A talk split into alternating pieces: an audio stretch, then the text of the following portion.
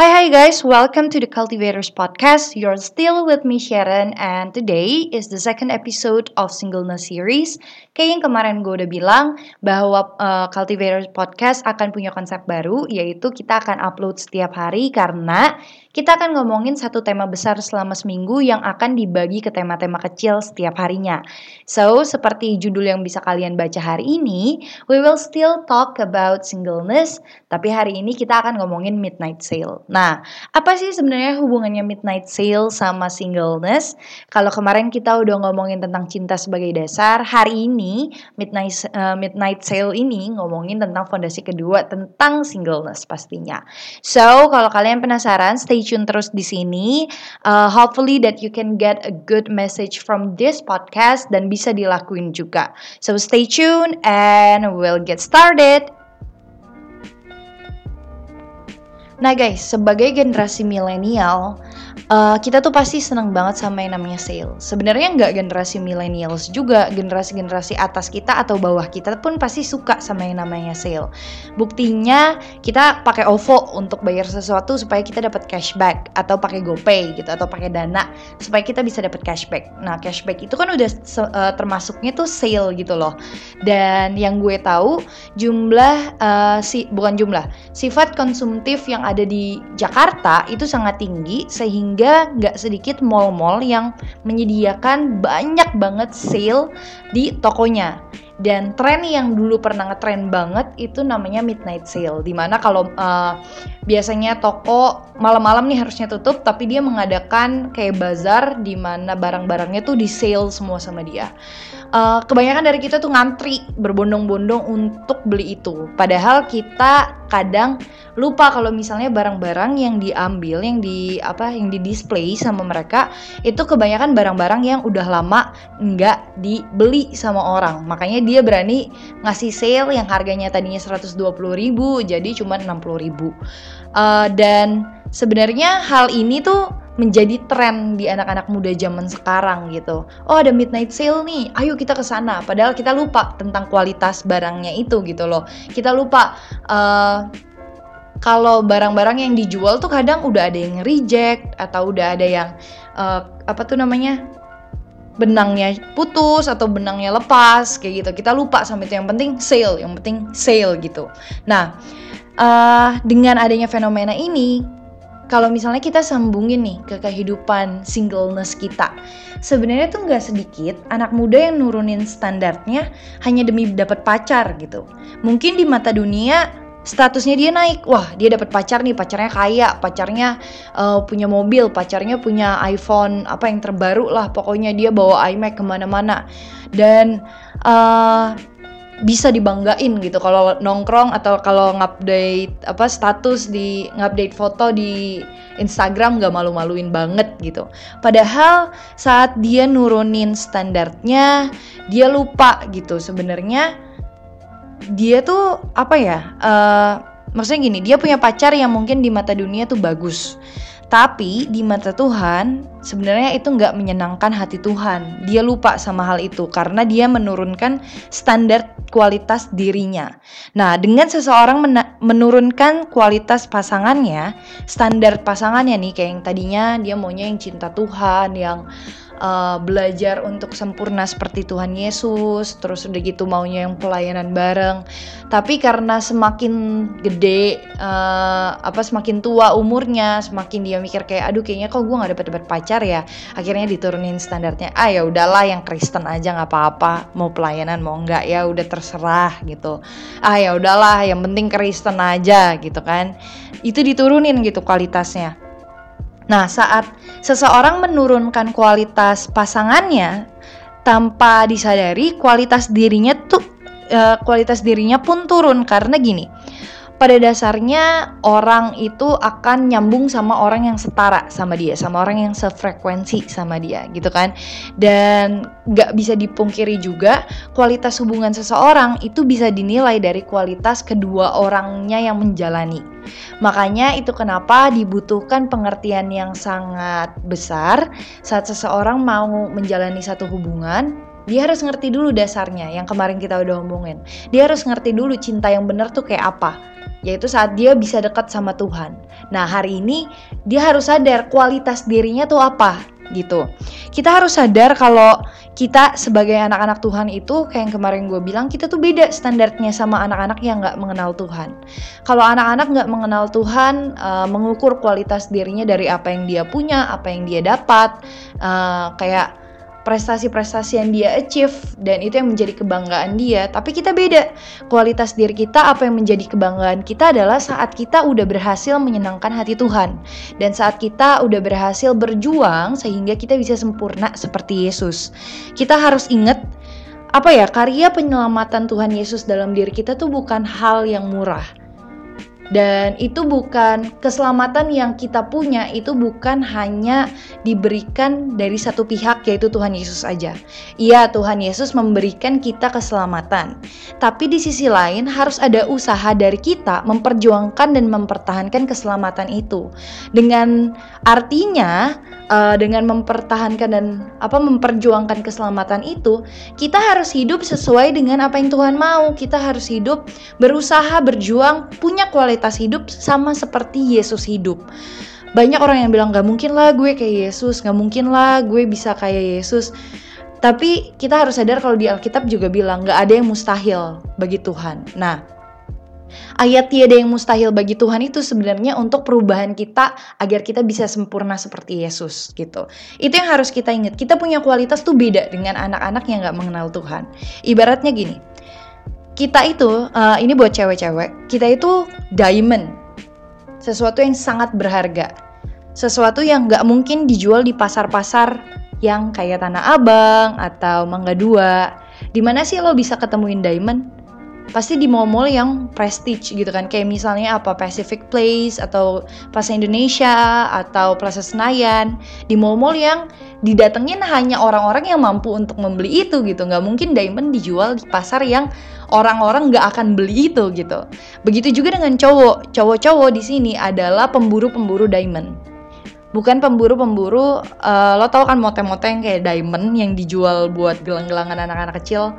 Kayak cowok-cowok tuh bukan itu. Cowok-cowoknya Tuhan Yesus tuh bukan pemburu itu gitu loh. Bukan cuma sekedar pemburu harta duniawi, tapi pemburu harta rohani juga. Dan kita sebagai diamond juga bukan diamond yang secara duniawi, yang cuma sekedar cantik, kaya, terkenal. Tapi kita diamond tuh diamond surgawi yang gak dimiliki sama dunia ini gitu loh. Dan yang namanya jadi diamond atau untuk menjadi pencari diamond itu butuh yang namanya proses. Kita cewek-cewek untuk jadi diamond yang indah, kita butuh diproses. Kita harus diproses. Dan cowok-cowok untuk menemukan diamond yang indah itu juga butuh yang namanya proses. Nah, proses itu sebenarnya termasuk apa? Gue udah catet, maksudnya untuk bikin podcast ini gue harus catet karena apa? Karena gue gak mau asal ngomong aja, ini harus bener-bener dipersiapkan karena gue berharap teman-teman semua yang ngedenger mengalami perubahan dalam hidupnya dan mau berubah gitu saat mendengarkan podcast ini. Well, apa yang menjadi proses, apa yang harus diproses? Cuman satu hal yang penting yang harus diproses. Ini yang paling mendasar, maksudnya banyak emang yang mendasar, banyak emang yang penting, tapi ini yang proses yang paling mendasar, yaitu karakter kita. Nah, satu-satunya hal yang menjadi tolak ukur anak Tuhan itu dilihat dari karakternya. Apakah udah bisa mencerminkan Tuhan Yesus belum? Apakah karakter kita setiap hari udah bisa melambangkan kehadiran Tuhan Yesus belum? Untuk punya karakter yang seperti itu butuh perjuangan, dan itu bukan perjuangan yang bisa dilakukan sehari dua hari langsung jadi, enggak. Itu perjuangan seumur hidup. Karakter mau dibentuk menjadi sempurna seperti Yesus itu adalah perjuangan seumur hidup. Berhenti memberikan cinta kita nih ke dunia yang rusak ini. Karena apa? Karena kan kemarin udah diomongin, cinta itu besar dan dia sangat berharga gitu. Jangan sampai kita memberikan cinta ke sesuatu yang sia-sia, yaitu ya salah satunya dunia ini gitu loh. Dunia ini apa sih? Tempat yang hanya kita tinggal sementara. Dunia ini adalah tempat dimana kita harus belajar punya karakter seperti Yesus. Kalau kita taruh cinta kita ke dunia ini, kita bisa lihatlah seberapa rusaknya dunia ini. banyak banget bencana, banyak banget ketidakpastian. Ya buat apa kita taruh cinta kita yang sangat berharga ke tempat yang gak punya kepastian? Sedangkan kita tahu ada satu tempat, ada satu pribadi yang pasti menolong, bukan menolong ya, yang pasti ada untuk hidup kita, yaitu Tuhan Yesus. Sebaiknya kita taruh cinta kita yang besar ini ke Tuhan Yesus. Belajar untuk mencintai Tuhan dari kehidupan kita, dari nafas hidup kita. Dan caranya gimana? Ya ambil waktu untuk mengerti rancangan Tuhan. Gak ada cara lain, hanya itu. Kita ambil waktu untuk mengerti rancangan Tuhan, apa yang Tuhan mau dalam hidup kita. Pelan-pelan Tuhan akan ajarin, tapi itu sesuai sama kemauan kita. Karena apa? Keselamatan kita, kalau misalnya ada orang yang bilang, oh ya udah pokoknya sekali selamat tetap selamat gitu. Sebenarnya gini, aku gak mau bilang itu salah atau benar, tapi yang lebih gini loh, yang lebih adil sebenarnya, yang lebih fair, karena Tuhan udah kasih keselamatan itu, Tuhan udah bayar hidup kita. Apapun yang kita lakukan, artinya itu udah nggak ada lagi, kita nggak punya lagi hak untuk ngatur hidup kita. Dan begitu juga sama ya hidup kita yang sekarang ini. Kita harus belajar untuk ambil waktu, mengerti apa yang menjadi rancangan Tuhan, mengerti untuk apa yang Tuhan mau, yang sebenarnya Tuhan mau dalam hidup kita. Dan kita harus belajar untuk tunduk di dalam otoritas Tuhan. Nggak lagi ikutin otoritas kita kayak, ah Tuhan aku maunya jadi ini, ah Tuhan aku maunya sama dia, ah Tuhan aku maunya begini, begitu, begini, begitu. Hello, kita harus sadar, kita tuh udah ditebus sama Tuhan.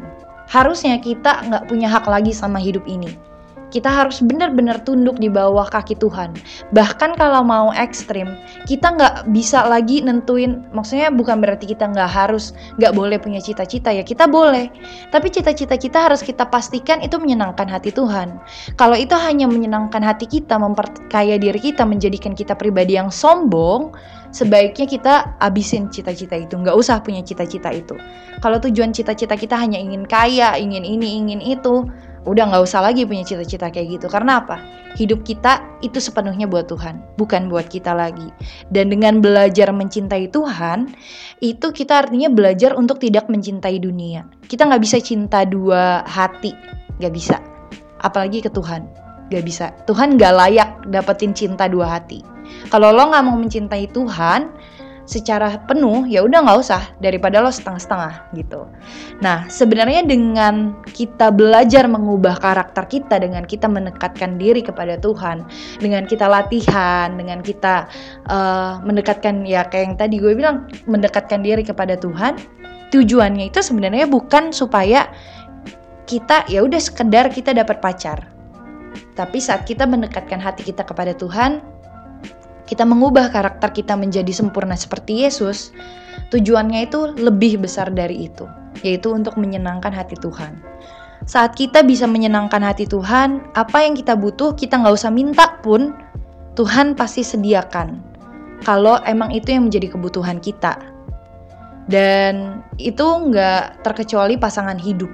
Kalau emang Tuhan lihat kita butuh pasangan hidup, Tuhan pasti akan sediakan yang terbaik kalau kita bisa menyenangkan hati Tuhan. Sekarang pertanyaannya, apakah kita sudah menyenangkan hati Tuhan? Apakah dengan kita kayak gereja, ibadah, bersaksi, kalau misalnya Tuhan baik, udah kasih ini, itu, apakah itu udah menyenangkan hati Tuhan? Apa yang menjadi pergumulan aku saat ini adalah aku selalu tanya ke Tuhan dan minta konfirmasi ke Tuhan, apakah aku udah menyenangkan hati Tuhan atau belum. Udah bukan zamannya lagi anak-anak mudanya Tuhan minta konfirmasi, apakah aku akan dapat duit segini Tuhan, udah bukan kayak gitu lagi. Konfirmasi sekarang kita fokus sama hati Tuhan. Kayak gitu. Belajar untuk mengesampingkan keinginan kita, termasuk sebenarnya keinginan kita untuk punya pacar. Terkadang gini, kita mau berubah menjadi pribadi yang lebih baik, tapi tujuannya bukan supaya Tuhan senang. Tujuannya apa? Supaya kita dapat pacar. Nah, jangan sampai kita salah fokus kayak gitu. Ujung-ujungnya kita bukan kita berubah bukan menyenangkan hati Tuhan, tapi untuk kesenangan diri kita. Jangan sampai kita salah fokus. Kita harus rela mengupgrade, Tuhan memproses kita untuk kita mengupgrade karakter kita.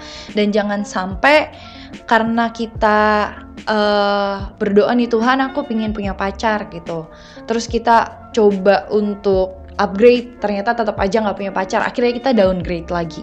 Jangan sampai kita masuk ke tahap itu, teman-teman. Dan fokus kita adalah untuk menyenangkan hati Tuhan, gak ada yang lain. Hidup kita fokusnya untuk menyenangkan hati Tuhan. Dan kasih yang terbaik buat Tuhan juga. Karena apa? Saat kita hidup untuk Tuhan, kita belajar untuk melepaskan kecintaan kita pada dunia. Ya, penyertaan Tuhan itu gak akan pernah luput dari kita. Tuhan akan selalu menyertai kita. Again, kalau Tuhan tahu kita butuh pasangan hidup, Tuhan akan memberikan yang terbaik. Gak mungkin Tuhan kasih permata ke babi, itu gak mungkin, karena ada di Alkitab kayak gitu. Gak mungkin kalau anak yang mengasihi Tuhan, dia minta roti, dikasihnya ular, itu gak mungkin. Dan kita harus belajar untuk menaruh kebahagiaan kita itu hanya kepada Tuhan, bukan kepada status kita nantinya.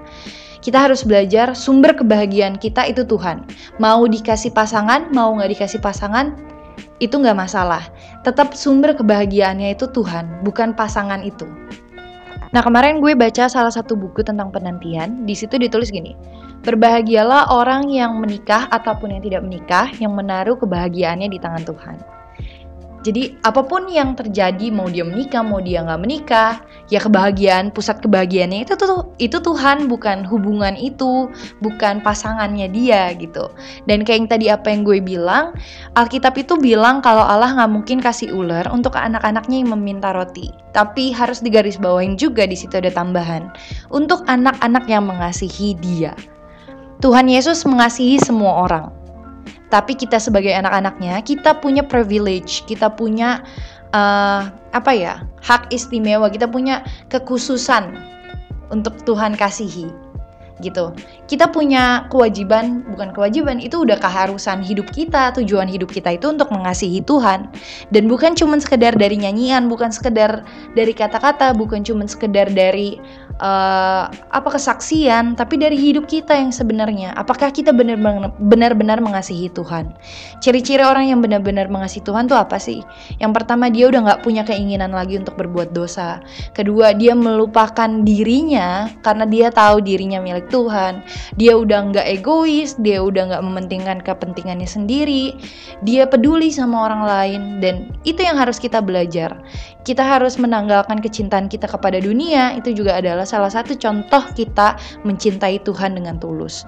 So, I just want to wrap up this episode today. Bahwa gini, kita harus sadar, untuk yang cewek-cewek, kita tuh berharga, we're a diamond. Dan untuk yang cowok-cowok, kalian tuh orang-orang yang akan menemukan diamond-diamond surgawi gitu. Butuh banyak banget proses untuk mendapatkan itu. Sebagai perempuan juga kita butuh banyak banget proses untuk menjadi satu diamond yang indah.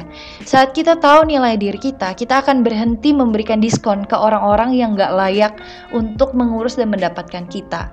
Dan proses yang tadi gue bilang, proses apa yang harus kita lakukan, yaitu proses karakter kita, supaya kita menjadi karakter, kita punya karakter yang sempurna seperti Tuhan Yesus. Kita belajar untuk mengenai karakternya Tuhan Yesus dalam kehidupan kita. Karena apa? Saat kita menyenangkan hati Tuhan, apapun yang kita butuhkan, itu Tuhan pasti berikan, termasuk juga pasangan hidup. So, thank you so much for all of you yang udah denger podcast ini. Gue berharap teman-teman di luar sana yang ngedenger podcast ini, kalian terberkati dan ada kerinduan dalam hati kalian untuk, hati kita semua deh yang ngedenger, bahkan gue yang ngomong juga, untuk berubah, untuk sama-sama berjuang agar kita menjadi sempurna seperti Tuhan Yesus, dan kita menjadi orang yang layak kalau kelak Tuhan akan pertemukan kita ke orang yang baik hati gitu. So, thank you so much guys for listening. Besok kita akan muncul lagi dengan tema yang baru, dan mungkin besok gue akan ngobrol sama temen gue ngomongin satu topik yang juga gak kalah seru. Jangan lupa dengerin podcast sebelum ini, episode pertama kalau kalian belum dengerin. Dan kalau teman-teman mau kita ngomongin satu topik tertentu, langsung DM aja ke Instagram kita di The Cultivators Podcast, atau DM ke IG gue di lsharon.elwt. Kasih saran topik apa aja yang menurut kalian menarik dan perlu dibahas, dan kita akan berusaha untuk ngebahas itu. So, thank you so much for your time, dan God bless you everyone.